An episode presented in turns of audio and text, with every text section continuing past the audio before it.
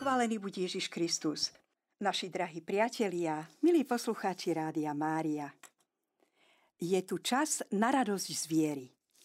Dnes vám predstavíme v našom éteri milého hostia, ktorým je pán docent, doktor biblických vied Blažej Štrba, PhD, ktorý je členom Pápežskej biblickej komisie, zároveň je pedagogickým pracovníkom na rímskokatolickej cyrilometodickej fakulte Univerzity Komenského, ktorá momentálne je presídlená z dôvodov rekonštrukcie budovy do Nitry, čiže účinkuje teraz priamo v Nitre. A zároveň je členom mnohých iných medzinárodných inštitúcií. To si povieme aj počas tohto rozhovoru. Srdečne vás vítam v našom virtuálnom štúdiu v Éteri Rádia Mária, pán docent. Veľmi pekne ďakujem za pozvanie. Tešíme sa na rozhovor s vami. Určite nám budete mať veľa čo toho povedať, lebo už ako naznačuje váš titul doktor biblických vied, tak sa veľmi dobre vyznáte vo Svetom písme. A dovolte, aby som aj na túto tému hneď položila prvú zvedavú otázku. Ako vás teda obohatilo štúdium Božieho slova na Pápežskej univerzite Antonianum, ktorá sídli v Ríme ale vy ste študovali na jej fakulte biblických vied a archeológie v Jeruzaleme. Znie to totiž to veľmi exoticky, že Slovák sa dostane študovať do Jeruzalema Bibliu a biblickú archeológiu a tam predpokladám, že to nešlo bez hlbokej znalosti hebrejčiny a biblickej grečtiny. Tak ako to s vami bolo? Ako ste povedali, mal som tu možnosť byť na tých štúdiách v Jeruzaleme, kde som ukončil štúdia. Predtým som bol 10 rokov v Ríme a z Ríma, z toho väčšného mesta som išiel do toho svetého mesta, lebo pán biskup povedali, že aby som ešte pokračoval. No ako ma to obohatilo. Mne sa páči vždy, aj som presvedčený o tom, že prvé, čo človeka obohacuje, sú ľudia, s ktorými sa stretáva. Tak jedna z vecí bola, v skutočnosti bola, že som bol obohatený opäť ľuďmi, ktorí žijú v Jeruzaleme. Okrem mnohých konfliktov a problémov, ktoré sú tam, tak tam ako aj kdekoľvek inde, tak stále stretáva človek dobrých ľudí. Tak to bolo veľmi zaujímavé. Jednak som stretol zaujímavých ľudí v kláštore Benediktínov, kde som býval a prirodzene aj na fakulte, kde som študoval, lebo som stretol ľudí, ktorí sa venujú špeciálne nejakým veciam, takže nejakých odborníkov. Určite druhé, e, či ma obohatilo to, to štúdium, tie doktorské štúdia v Jeruzaleme, bola, bol tam dotyk s tou, s tou minulosťou alebo s tou e, archeológiou a s udalosťami, ktoré my, či kresťania, povedzme aj židia často, alebo aj iné náboženstva, ale v tomto prípade my, kresťania, čítame zvláštnym spôsobom, keď prídeme na miesta, kde chodil pán Ježiš, tak sa dotýkate tých miest, chodíte po tých priestoroch, kde chodil aj pán Ježiš, tak to, to je také, ako keby som povedal, že mal túto knižku v rukách, on, alebo poviem to ináč, že, že čítal state a my ich môžeme tiež čítať. Alebo bol na nejakom mieste a my sme boli na tom mieste. Tak dotyk s tou skutočnosťou, až tak s tou minulosťou. No to sa aj tak hovorí, že 5. evanílium, keď tak človek žije. No a, ale na to troj, človek potrebuje mať aj trošku také otvorené uši, oči, lebo to sa nestačí len pozerať na tie skaly. A tak keďže som bol tam pár rokov, dokopy 5 počas tých štúdií, tak mm, mohol som to tak trochu inhalovať. Viete, človek potrebuje viesť ten, tak hovorím, že virtuálny dialog, ale ako prežívať to trochu, vnímať, počúvať a tak ďalej, tak nepochybne tretím rozmerom je aj taký ten rozmer pútnický. Veď my sme stále tí pútnici, to je len taká prúpovídka, ale je to naozaj čosi také, čo je typické pre kresťanov, že my vieme, že nekončí náš život tuto e, na cintoríne, ale že ideme ďalej a sme pútnici, tak tento obraz, povedzme ako pútnika, je tak typický pre kresťanov. Od prvopočiatkov ľudia chodili do Svetej Zeme, máme zápisky od 4. 5. storočia, čo všetko urobili ľudia, aby sa mohli dostať do Svetej Zeme. Takže aj čiastočne som to žil ako pútnik. E, človeku sa bežne zovšedne hoci čo, čo žije, čím. A je také nebezpečenstvo, že som tam stále, tak sa mi to zovšednie. No. Vlastne som býval nedaleko od Svetého hrobu, to bolo tak 7 minút a 5 minút, ako keď som si tak švihol, takže tá možnosť e, navštíviť baziliku Svetého hrobu miesto smrti a zmrtvý stania, to bola je to, nie, nie je, to, je to bežná vec tam, ale predsa človek tam vždy prichádzal vždy takým momentom, tak tu je to miesto, kde poznal Ježiš silu zmrtvých stania. Čo to znamená zmrtvých stania? Tak a na prirodzene, či zoberete Názaret, Galilejské jazero, Betlehem alebo púšť, všetko sú to priestory, ktoré žije pútnik trochu ináč. Tam už to není len mentálne poznanie, ale je to aj takéto duchovné, že prežíva, že sa to modlí, modlí sa nohami. Tak to bolo, to, to, to sa ťažko tak dá opísať, že to, je, to žijete v tom priestore. Takže to aj takto ma obohatilo. No a samozrejme konkrétne ešte aj tie reálie kultúry a spoločnosti a tie národy, či už židovský alebo palestínsky národ, a teraz to vidíte, tak to je tiež ďalší rozmer, ktorý je typický pre každú novú kultúru, kdekoľvek sa dostanete. Takže aj tam to ma tiež obohatilo. A mm, koniec koncov nebol som tam ako pútnik, iba nebol som tam ako e, pozorovateľ, ale išiel som tam na štúdia, no a keďže tam je tá fakulta biblických vied archeológie, to je pod spravou Františkánov, tak ako je Dominikánska, vedľa je iná fakulta, tak to sú pomerne špecifické fakulty, no a tak tam vám dajú zabrať, takže tam som teda spoznával, to bol ďalší dotyk, to sa ma tiež, to ma veľmi obohatilo, prirodzene najmä, že preto som aj tam išiel, pre, preto ma pán biskup poslali, aby som pokračoval v štúdiách, tak eh, to obohatenie bolo aspoň tých pár okruhov, čo som tak naznačil, ale veľmi, veľmi zaujímavé a čím to tak pomaličky človek prežíva alebo dostup, dovnútra eh, necháva vstúpiť, tak to aj premieňa človeka. No, tak Neviem, či som vás odpovedal. Myslím si, pán docent, že keď vy dnes eh, čítate sväté písmo, či už pre seba, alebo pre iných v chráme, alebo pre bohoslovcov, že vlastne toto sa stalo takou neoddeliteľnou súčasťou vášho života, že vám hneď vyskakujú obrázky pri tých textoch, pri tých konkrétnych miestach, že vy už ani bez toho neviete svete písmo vnímať a čítať, len že vnímate na pozadí práve tieto sveté miesta. Je to určite. Samozrejme, že keď, najmä keď hovoríme o konkrétnych lokalitách, lebo je to svetá zem, to znamená, že je priestor, nehovoríme o tom čase, ale hovoríme o priestore, že je to posvetný priestor, to je špeciálne, tak to máte pravdu. Viete, pojete nejaké miesto, tak prirodzene, že sme tam. A už akékoľvek miesto, že si tak začne človek vybavovať. To je niečo také, ako keď máte skúsenosti z domu, že máte rodičov a s rodičmi ste dlho žili, no tak potom si na nich pamätáte, ale nepamätáte si tie konkrétnosti, nie vždycky, ale že dostanete tú atmosféru celkovú. Takže Isté, keď to človek číta tie písma, tak, tak sa mi to tak ako spontánne vybavuje, ale nepovedal by som, že dôležitý je len ten obrázok, tie ikonky, viete, že sa mi objaví čosi, ale že vlastne uh, nám sa to oživuje, že to, čo čítam, sa mi stane trošku živšie, plastickejšie, že sa ma to viac dotýka. Lebo bežne človek, samozrejme, keď pôjde Betlehem, tak buď si človek predstaví Betlehem, čo niečo počuje kde tu, alebo, alebo myslí na iné mesto na Slovensku, alebo ja neviem čo. Takže v tom je taká výhoda, áno, že keď som tam bol, že že, že to sa tak nedá ani oddeliť už, no, lebo je to prepojené aj poznaním, ale potom aj to skutočnosťou by som povedal to putnickou a po tej tretej stránke, no tak mňa to baví, aj teda prednášam to písmo, takže to je, no, je to taká bytostná záležitosť už potom. Tak. Hm.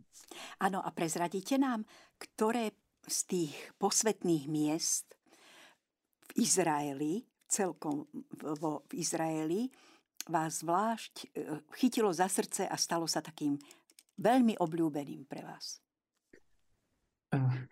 Asi nikdy neviem tak zodpovedať takéto otázky, že ktoré najviac alebo naj, tie, tie, tie extrémy, alebo tie, tie naj, naj, najzaujímavejšie. Ale som kresťan a som rád, že verím v nášho páneša, ktorý stal z mŕtvych, tak prirodzene, prirodzene som povedal, e, sa pre mňa stalo dôležitým miestom tej baziliky Svetého hrobu, kde je Kalvária aj miesto, kde Pán Ježiš bol pochovaný a stal z mŕtvych. To je, to je taký komplex e, rôznych kaplniek a tak, tak, nechcem povedať špatná, ale tak nepekná tá prežila množstvo pádov, prežila množstvo takých rekonštrukcií a navyše sú tam 6 komunít, ktoré zdieľajú tento priestor, e, si ho musia podeliť. A že keď príde pútnik, tak dostane až takú facku, by očakával nejakú nádhernú baziliku a neviem čo, akú, akú veľkú baziliku máte v Ríme alebo v niektorých veľkých mestách nádherné. A tuto nič, tu je presný opak, chaos, holuby tam lietajú a tak ďalej nič nemení na veci, že práve ľudia, ktorí tam prichádzajú, tak prichádzajú nie preto, že ide nám o vonkajšiu podobu, ale ide o miesto, to slova v tomto prípade posvetné sveté miesto, kde nastalo zmrtvý stane, kde bola smrť a zmrtvý stane nášho pána. Tak toto mm, to pripustia, myslím, že všetci veriaci určite, čo žijú tam nejaké poslanie v Jeruzaleme, teraz hovorím kresťanoch, takže Bazilika Svetého hrobu je mám popredné miesto, nedá sa zrovnať s iným, lebo s nej čiasto skutočne vychádza aj to prežívanie tých ostatných miest. Nemožno tiež povedať, že viete, Galilejské jazero je veľmi pekné, to je také idylické, to by som povedal až také romantické, lebo zrazu tam máte takú to, to, to je celkom iná, celkom iná atmosféra, celkom iný priestor, teple, tá klíma je iná, kdežto Jeruzalem je suchý a tam teraz aj, aj, aj zase niečo iné by bola, povedzme, púšť. Aj púšť Negeve mám veľmi rád, lebo tam aj chodím občas s tými študentami, keď sa nám tam podarí, tak tam aj nocujeme.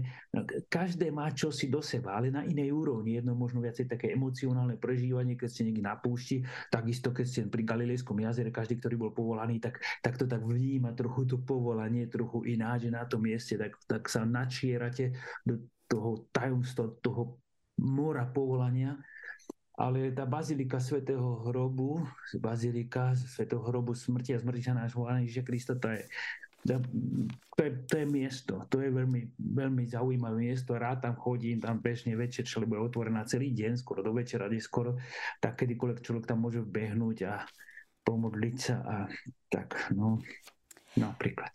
Pán docent, dozvedela som sa o vás, samozrejme na múdrom Google, že ste aj členom pápežskej biblickej komisie, do ktorej vás vymenoval svätý otec pápež František.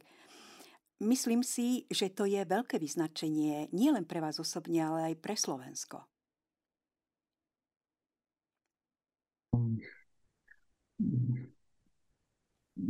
No, tak vymenovali nás tam, však viacerí sme tam, takže nejaké komisii, aby sme sa venovali nejakým otázkam, ktoré pápež alebo nejaké konferencie navrhnú a treba sa im venovať. Takže pripravujeme nejaké podklady alebo skúmame nejaké veci. Tak um, je to služba.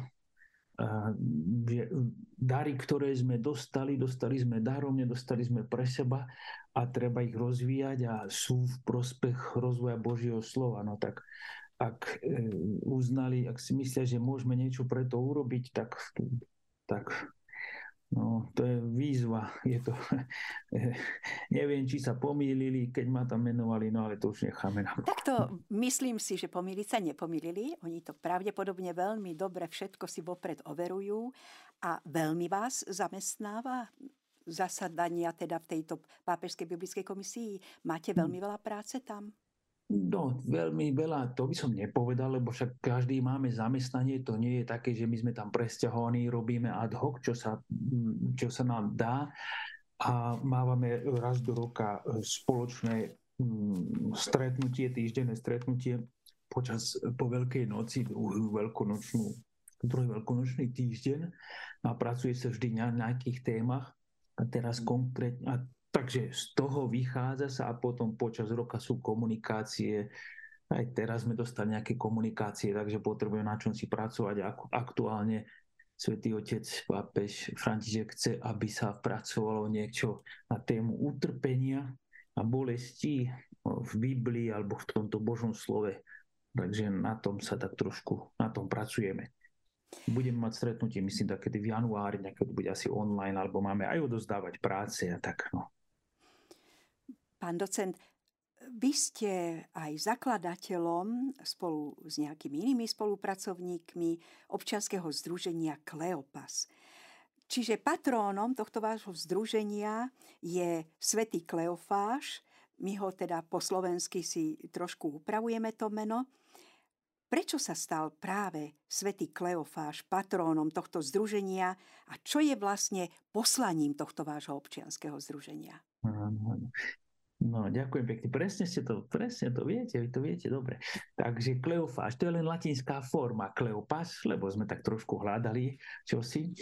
Ide o nejaké združenie občianske, ktoré sme založili so svojimi kolegami, eh, s profesorom, Jan, s profesorom Farkašom, s docentom Jančovičom a sú tam aj iní členovia, preto aby sme mohli podporovať biblický časopis, vedecký biblický časopis Studia Biblika Slováka a veci spojené s ním. No, Takže Kleopas, on má takú špeciálne pozvať, mm, zameranie. A pomenovali sme ho Kleofáš, prirodzene mysliac na tohto človeka, lebo to je jediný chlapík, ktorý s Ježišom diskutuje po zmrtvých staní, viete, to máme tých tzv. emauských učeníkov, Lukáš o tom píš v 24. kapitole, ako utekajú, ako odchádzajú, oni už stratili nádej a potom sa aj povie, nie, že, eh, že Kleofáš povedal, keď, keď sa keď stretli, tak Kleofáš mu povedal, Ježišovi. A ty si Vári jediný cudzinec v Jeruzaleme, ktorý nevie, čo sa tam stalo v tých dňoch. A potom on odštartuje celý nádherný dialog. A máme taký fascinujúci dialog, kde Ježiš odkrýva písma starého zákona, lebo hovorí o Mojžišovi, o prorokoch, že čo sa všetko na neho stiahovalo v utrpení. A vlastne tento Kleofáž je taká spojka medzi písmami starého a nového zákona, že on dá otázku Ježišovi a Ježiš mu vybaluje celé alebo celé mnohé state z písma starého zákona, samozrejme, že toto sa už sme pre, v kontexte nového zákona, tak sa nám to páčilo, že je to človek, ktorý je úzko prepojený so starým a novým zákonom. Druhá vec, že kladie Ježišovi otázku. Tretia vec, Ježiš je ten zmrtvý stali a Ježiš ako zmrtvý stali vykladá písma. A končí sa tak piate, že oni boli úplne celkom premenení, že im horeli srdcia. To znamená srdce, nie tie srdiečka, viete, čo máme v Biblii vždy, to srdce je prežívanie človeka, že boli úplne s tým fascinovaní. No a tak on sa stal takým patrónom práve tohto združenia, ktorého cieľom je podporovať biblickú vedu, ale okrem toho má aj iné také podružné aktivity. Možno tie sú také známejšie, ale on predovšetkým Kleopas je na to, aby pomohol tým, ktorí dávajú otázky písmu, skúmajú ich tak hĺbšie. Takže na ten časopis zameraný Studia Biblika Slováka alebo na publikácie spojené s ním. No a tiež Kleopas, toto združenie, napomáha rozvoju alebo realizácii takých iných rozvojových projektov redakcie alebo pomáha organizovať, dokonca či organizuje nejaké podujatia, konferencie alebo semináre. Toto máme tak v tom, v tom merku, to máme v tom našom zameraní. Ešte by som povedal, že predovšetkým chce šíriť záľubu a život s Božím slovom prostredníctvom aj takých tých nejakých stretnutí alebo podcastov. E, samozrejme, my si nenamýšľame nič extra, viete, že veľké veci, to, to sa nedá, akože my nie sme žiadnym melkalom, ani, ani na to nemáme, ale tam, kde sme, aby sme mohli šíriť toto Božie slova, tú záľubu. Takže a jednak, to je jedno, kto, ktokoľvek to je, či to odborník alebo nie, alebo maminka z doma, alebo otec pracujúci, takže aj tie stavovské skupiny by sme mohli podporovať. Máme také maličké aktivity, ktoré sú zamerané aj na nich. No. To je nádherne vyjadrené, veľmi sa mi to páči, pán docent, šíriť záľubu v Božom slove. Myslím si, že to je to, čo by skutočne každého kresťana malo chytiť za srdce, keď číta sväté písmo, aby v ňom sme našli záľubu, lebo ako ho potom žiť v konkrétnom živote, keď v ňom nemáme zalúbenie. A veď keď si tak spomenieme, aj keď sa zjavil nebeský Otec pri krste pána Ježiša na začiatku verejného života takisto povedal, toto je môj syn, ktorom mám svoje zalúbenie. Ešte dovolte, aby som sa dotkla tohto vášho občianského združenia z trošku z inej stránky.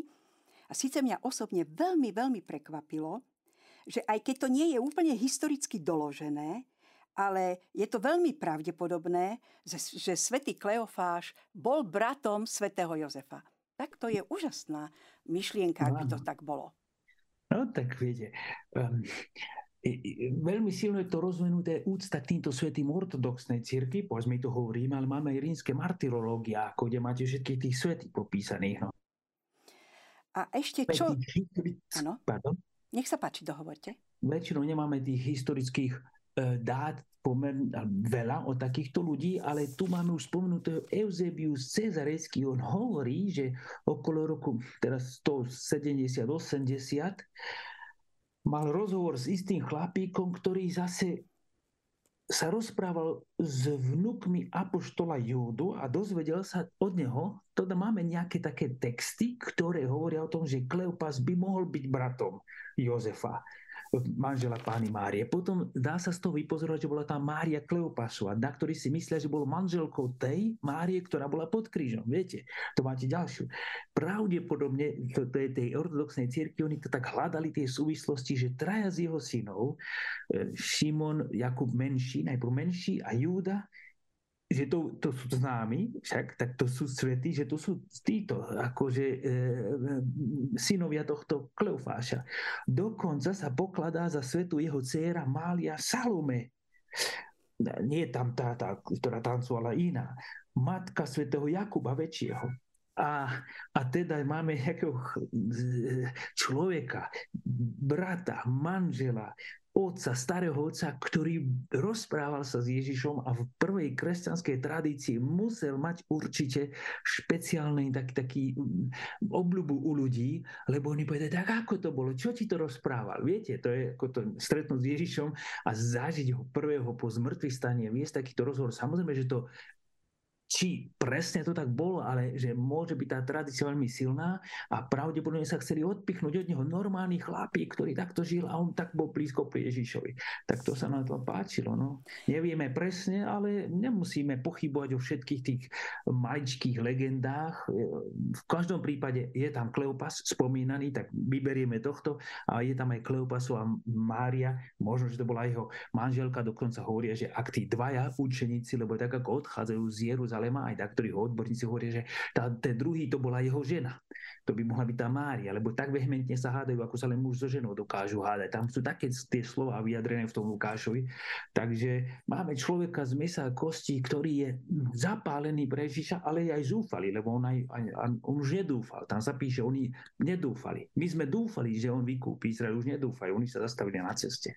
A napriek tomu Ježiš dokáže, z mŕtvych stali dokáže kriesiť nádej aj tam, kde celkom vyhasla. To nie je len posledná kvapka nádej, ale keď by aj vyhasla, tak Ježiš dokáže skriesiť, lebo však síla z mŕtvych stane aj veľká. Na tomto pozadí, pán docent, je veľmi zaujímavé, že ak naozaj bol strýkom pána Ježiša, tak vlastne ho tak dôverne poznal od detstva a napriek tomu ho na tejto ceste skutočne tými svojimi ľudskými očami nespoznali. Spoznali no. ho až pri lámaní chleba. To je veľmi zaujímavý moment na tomto pozadí.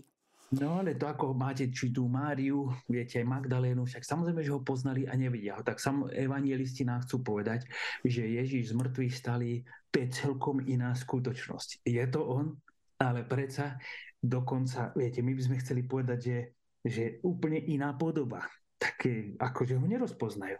Ale pravdepodobne chcú komunikovať ešte silnejšiu vec, že tá zmena z toho prechodu zo smrti do života, to je niečo také, čo si my doká- nedokážeme predstaviť, ako keď máte, že narodí sa dieťatko, pomaličky sa rodí, rastie maminka, potom sa narodí. Ako... No a teraz niekto, keď zomrie a stane z mŕtvych, tak to je je to najväčší zázrak, keď dokážeme vnímať alebo dokážeme trošku počuť o ňom. Tak pravdepodobne toto chceli, lebo evanielia sú písané preto, aby nám komunikovali nejakú pravdu. Tak nejde o to, a to si ty, ty si stal z mŕtvych. To by bolo príliš jednoduché. Takže človek potrebuje dlhý čas na to, aby rozpoznal toho Ježiša z mŕtvych stáleho aj v tých skutočnostiach svojich okolo seba. Viete, Myslím si, že to je veľmi silné posolstvo, lebo ináč by sa nedalo pochopiť, ako to hovoríte, že ako je to, tak musel ho poznať, viete. Pán docent, ešte si dáme jednu hubku pred piesňou, pred prestávkou. Čo znamená to heslo vášho združenia Non est equum nos derelinquite verbum dei. No, možno som to správne neprečítala, je to latinčina, ale skúste nám to približiť. No, ono to celkom tak nie je s tým naším heslom spojené, ale s tým Kleopasom, ale ono chce povedať, že nie je dobré, aby Božie slovo. To je citát zo skutku apoštolských, viete, tam, keď narastie tej práce veľa, tak potom príde k tomu, že musíme si vyvoliť ľudí pri obsluhovaní pri stoloch, lebo nie je dobré, aby sme zanedbali Božie slovo. Aha. Keď by to človek tak vytrhol z kontextu, tak si myslím myslieť, ah, že čo sa chcete len slovíčkáriť, hrať sa s tým Božím slovom, to nejde o to, lebo samozrejme, že každý, čo pracuje so Božím slovom, tak musí aj konať, aj potom niečo robiť. Ale sa chce dávať určitá priorita tomu. Tak tu evangelista Lukáš má rád aj skutku apoštolských, hovorí veľa o tom, že sa šírilo pánovo slovo. Viete, šírilo sa. No a ako? To nie, že chodili svitky sami po sebe, to museli byť ľudia, ktorí to ohlasovali. Takže akože nie je dobré dať prednosť niečomu inému pred Božím slovom. Naši priatelia, milí poslucháči Rádia Mária, dnešná radosť z viery je o rozhovore s pánom docentom, doktorom biblických vied Blažejom Štrbom, PhD, ktorý vyučuje na Cyrilometodskej fakulte rímskokatolíckej, teda Cyrilometodskej univerzity Komenského. Pán docent je zároveň členom Pápežskej biblickej komisie. V predchádzajúcom vstupe nám porozprával niečo o svojom štúdiu v Jeruzaleme, o štúdiu biblických vied a biblickej archeológie. Pozdielal sa s nami, ako vlastne tieto miesta, ktoré navštívil počas svojho pobytu, mu prirástli k srdcu, obohacujú ho dodnes pri čítaní alebo vysvetľovaní svätého písma. A mne osobne sa veľmi páčilo, že takým veľmi dôležitým zámerom založenia občanského združenia Kleopas bola aj myšlienka, aby šírili záľubu v Božom slove. Ale samozrejme, zároveň toto občianske združenie, ako spomenul pán docent, má podporovať aj vedecko-teologický časopis Studia Biblika Slováka. Pán docent, vy ste vlastne aj šéf-redaktorom tohto časopisu už od roku 2009 a pochválili ste sa s tým na webovej stránke, že dosiahol tento časopis veľmi významný úspech, pretože sa stal karentovaným časopisom.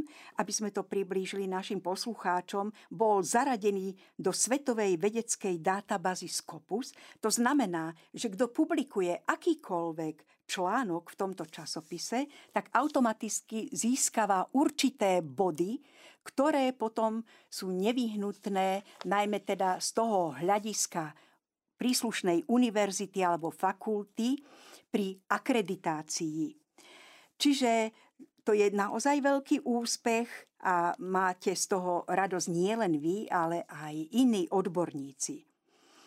Prosím, približte našim poslucháčom trošku, o aké rozbory, články alebo vedecké zameranie v tomto vašom vedecko-teologickom časopise Studia Biblika Slováka ide.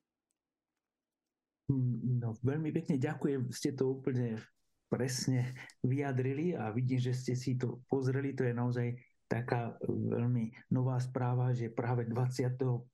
septembra sme dostali túto správu a to je zrovna deň menín svätého Kleofáša. Predstavte si, to je v martyrológiu sviatok svätého Kleofáša. Čiže vám ani lepšie nemohol prejaviť svoju priazeň svätý Kleofáš a poďakovanie, že ste si ho zvolili za patróna. Áno, áno, on je dobrý, to sa o neho treba oprieť. Takže on nás prevádza prosíme o prihórieho, tak, eh, tak sme sa dostali do databázy. Áno, to má dopad samozrejme pre tých, čo publikujú tam. To je, keďže je to výskumný časopis, ináč eh, časopis má už skoro 19 rokov. Heď, od počiatku sme mali že to, čo sa stalo teraz, ono tomu predchádza roky, roky dlhej, aby som povedal, mravenčej práce na rôznych úrovniach. No. Tak keďže má byť výskumný, to znamená, že on nie je, že by prezentoval nejakú tému a robí peknú exegézu alebo pekný výklad, ale báda texty a objavuje také nejaké rôzne drobnosti. Napríklad v poslednom čísle, to je z hodou okolností, máme taký jeden článok, to je tiež po anglicky, lebo niektoré sú po anglicky, už tri po anglicky, tri po slovensky, e, kde sa venujem hm, tomu, ako kniha Makabejcov a Matatiáš, či si spomínate ten otec Makabejcov, e, má taký prehovor a v tom prehovore hovorí niečo aj o Jozue. A obyčajne by sme povedali, že títo bojovníci budú očakávať, že keď bude hovoriť Jozuem, že bude spomínať najmä na to, ako on bol veľký bojovník.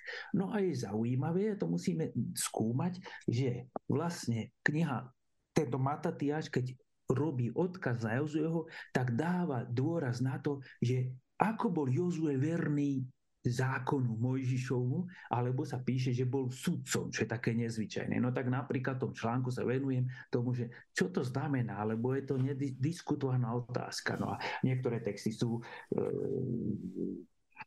skúmajú nový zákon, starý zákon, alebo e, napríklad je tam jeden text, že skúška ohňom a vodou od novotného a porovnáva, ako E, evangelista Lukáš používa obraz tohto vody a ohňa v Ježišovej reči a pripodobňuje to Eliášovi. Takže no, sú to také výskumné články. Ale na druhej strane nie sú len výskumné, ale takto vnímam z toho vášho rozprávania, že to ako keď včielka vylíže nektár v kvietku, že to je také priblíženie a zahlbenie sa do svätého písma, že to ide až do tých najväčších podrobností. Áno, ide to tak, no, tak no, človek musí mať trošku aj po tomto poznanie, aby to dokázal oceniť alebo vidieť, aha, máme tu takýto problém. Tak, takže, ale to je služba, ktorú robíme na univerzite, robíme ju pre teologickú fakultu v tomto prípade to časopis, ktorý je venovaný iba na sveté písmo, teda na špeciálny výskum svetého písma, takže on nemá zámer byť široko pastoračný alebo taký divulgačný, lebo to treba rozlišovať, viete, na každom poli sa robí čosi iné, tak aby sme nemiešali tie karty, že keď idem na hríby, zbieram hríby a keď idem zbierať čerešne, tak nepôjdem zbierať hríby. Všetko má svoje miesto. No. A svoj čas. A, a svoj čas, čas no. a svoj čas má aj adventný víkend s Bibliou v Badíne, ktorý spolu organizujete 8. až 10. decembra v, v rámci teda aj katolického biblického diela na Slovensku. Čo je náplňou, aký program ste pripravili tým, ktorí sa budú chcieť zúčastniť na tomto adventnom víkende? Tak tento adventný víkend s Bibliou je vlastne druhý. Minulý rok sme mali prvý a mal takú dobrú odozvu. Má nadpis, že následovníci či svetí, tak už to volá, čo hovorí, že budeme diskutovať o nasledovníkoch a odpovie evangelista Marek, lebo celý víkend sa budeme venovať najmä evanelium podľa svätého Marka, ktorý nás bude, ktoré nás bude sprevádzať budúci liturgický rok. Takže čiastočne to bude aj taký úvod do celého liturgického roku. Takže budú tam prednášky zamerané, niekoľko prednášok, dokopy okolo 7 máme prednášok na Evangelium svätého Marka. Avšak to nie je len o tých prednáškach, tam budú aj diskusie, ale je tam aj modlitba, máme spoločné modlitby, máme Eucharistiu, budeme mať možno takú maličkú mini púť. A na začiatku tu budeme mať ešte otvorené, taký zvláštne v tom, tento rok, budeme mať e, uvedenie nového obrazu od akademickej maliarky Dariny Gladišovej, Judita ako predobraz Márie, tak namalovala teraz nádherný obraz Judity a Márie, ktorý bude uvedený a k tomu budeme mať aj dve prednášky. Jedna bude o Judite a druhá bude o Márii.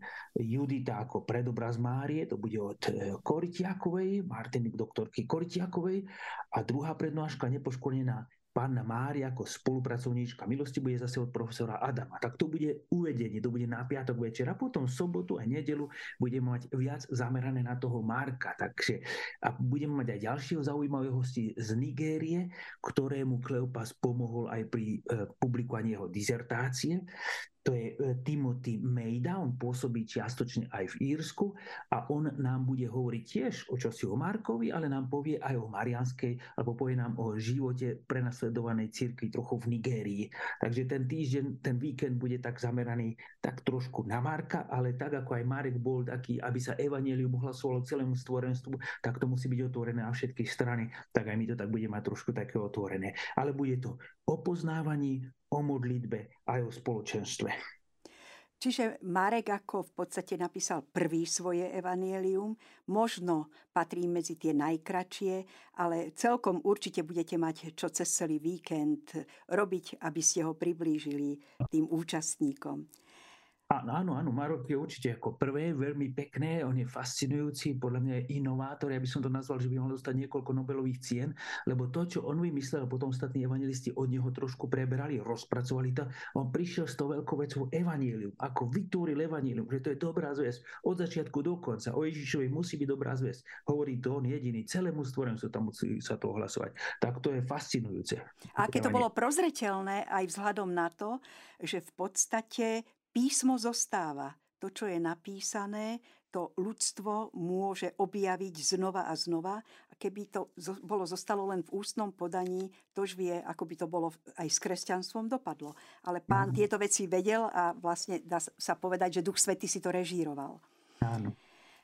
Pán docent, e, popri tej vedecko-pedagogickej činnosti, popri vašom šéf-redaktorstve, pripravujete aj množstvo podcastov a videí. Približte nám prosím trošičku túto vašu, tak povediac, pastoračnú činnosť na internete. No, áno, ja som teda určený na vyučovanie a pán biskup ma vydelili, ako to sa tak volá, že špeciálna pastorácia, to znamená, že niektorí kňazi majú nejakú špeciálnu pastoráciu a v mojom prípade, ako je viacero takých ľudí, ktorí vyučujú, tak to je tiež akoby si svojím spôsobom špeciálna pastorácia. Takže ja nemám farnosť, hoci som vedený ako polovičný, e, ako kaplán na polovičný úvezok. No ale môžem niečo ponúknuť aj takým, povedzme, i ľahším, voľnejším štýlom. Ono to začalo tak pár rokov dozadu, najmä moje sestry, rodné sestry, keď som bol v Jeruzaleme, lebo ja chodím každý druhý semester, som v Jeruzaleme, tak eh, to bolo na začiatku korony. Mi povedali, aby som mi niečo poslal, keď nemohli chodiť do chrámu, tak to bol, to bol jeden z takých podnetov a už bolo aj občianske združenie Kleopas, ale ja som to začal ešte predtým personálne, tak som mi niečo natočil, pozeral som sa na nejaké miesta, točil som ich a do toho som rozprával. Cieľom tých mojich podcastov nie je nič iné, ako šíriť eh, poznanie odkrývanie Božieho slova. A keď si uvedomujem, že mnoho z tých, alebo väčšina z tých, ktorým to adresujem, sú ľudia veriaci, e, nesnažím sa robiť nejakú extra evangelizáciu po uliciach krížom krážom, lebo si myslím, že mnoho je veriacich ľudí, ktorí majú záujem o písmo a nepatria k nejakej prvej skupine, ale potrebujú si to prehlbovať. A po druhé, my potrebujeme odkrývať tú silu Božieho slova, ktoré je v písme. To je tak bohaté. Tak som si povedal, že môžem to takto využívať, aby som im mohol niektoré veci povedať s tým jednoduchším opomenúť veci príliš hlboké alebo príliš nejaké také špecifické vedecké, ale na druhej strane solídne a také, ktoré odkrývajú, že Božie slovo, to, to sveté písmo má v sebe, však to má vidíte, Pavol má v sebe sílu spasiť naše, zachrániť naše duše, ale že on má v sebe práve tú silu. Jednak preto posolstvo, že má fascinujúce posolstva, ale jednak preto, že vnímame ho na úrovni viery, to znamená, predpokladáme, že za ním stojí okrem ľudského autora aj Boží autor. Sveté písmo má dvoch autorov, tak určite je koncil, božský a ľudský, dvoch autorov má Sveté písmo, dvoch, Boží a ľudský, lebo Boh ne, neopomenul človeka. A teda vnímame to Sveté písmo aj to, že tie komunikácie zo strany Boha. No a nemôžeme si myslieť že to hneď pochopíme na prvú šupu. To by bola strašná ohavnosť, alebo by to hrozná pícha. Človek potrebuje určitý čas, potrebuje porozumieť, potrebuje výklad. Pavol to hovorí, ako môžu porozumieť, to hovorí, ako môžu porozumieť, keď nikto neohlasuje.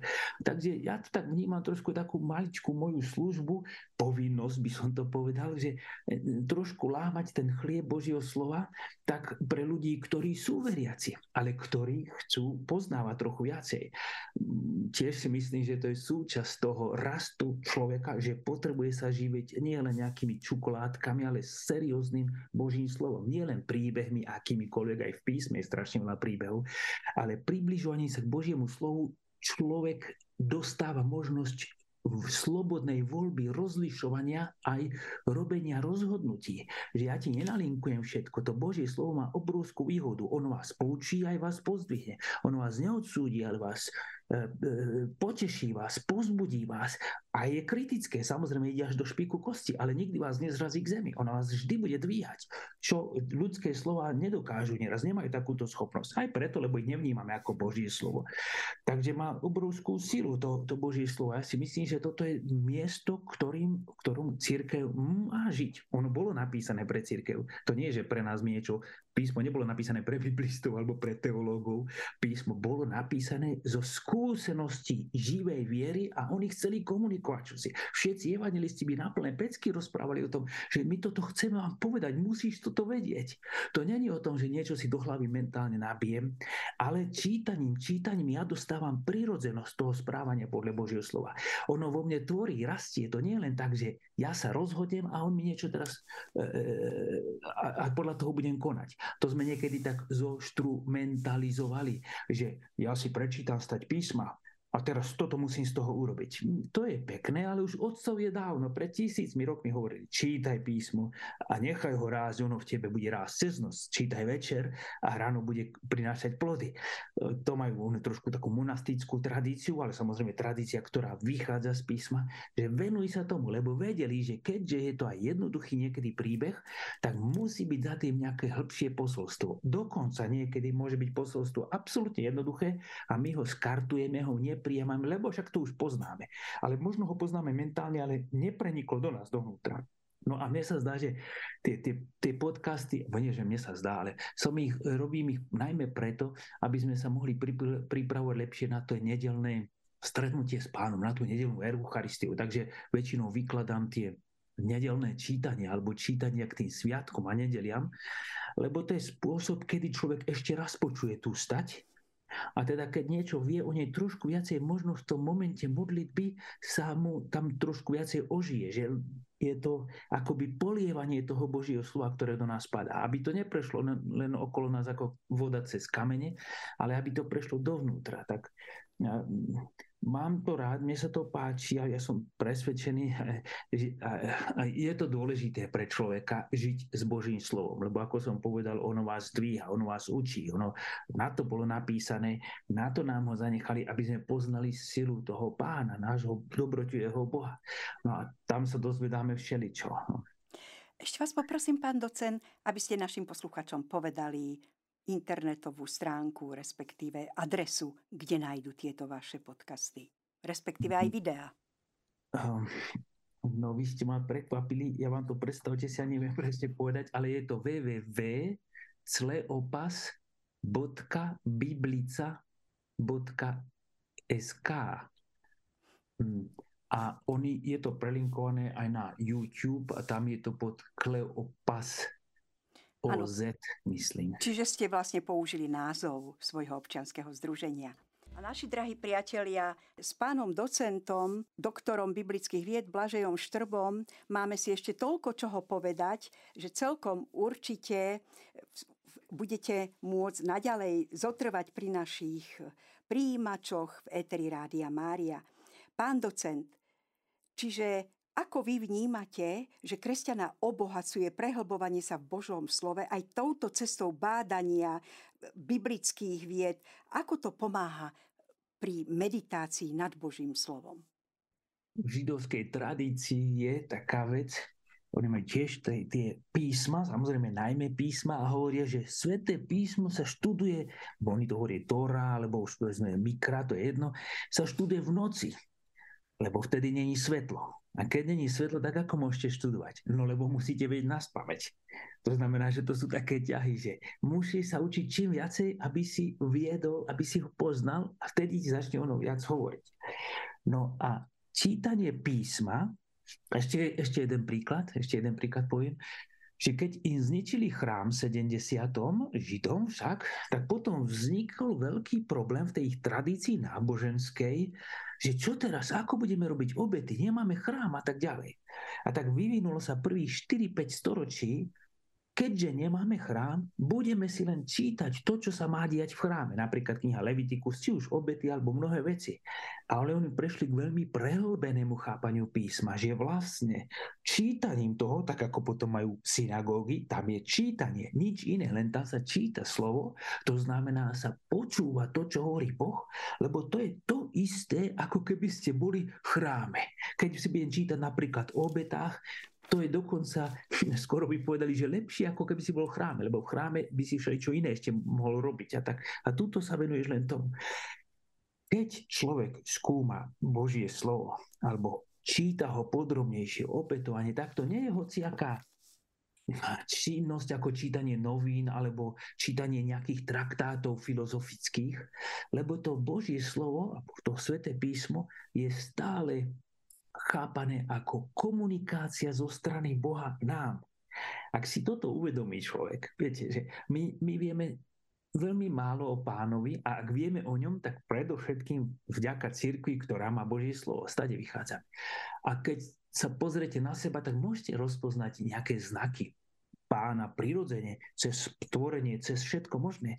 Ale v Svetom písme máme špeciálnu istotu, že tu nám hovorí Boh. Predstavte si, že niekto s vami komunikuje ako my teraz sa rozprávame. Keby sme si uvedomili, že toto písmo a otcovia hovoria najrôznejšími obrazmi na tom, že to je pís, že to je dopis Boha milovaným deťom, že je to jeho, jeho, jeho špeciálne slovo pre nás, tak človek to nečíta len tak, akože to skúma, že sa vlastne dotýka toho, ako myslí Boh, čo nám chce povedať. A vďaka tomu, že nie vždy všetko je také ľahké, človek je nútený čiastočne premýšľať, že ako sa to myslelo, čo vlastne chcel. Lebo tí svetopisci, oni mali vždycky rozum hrstí, keď to písali. Takže oni si nechceli nám zavádzať, nás nechceli.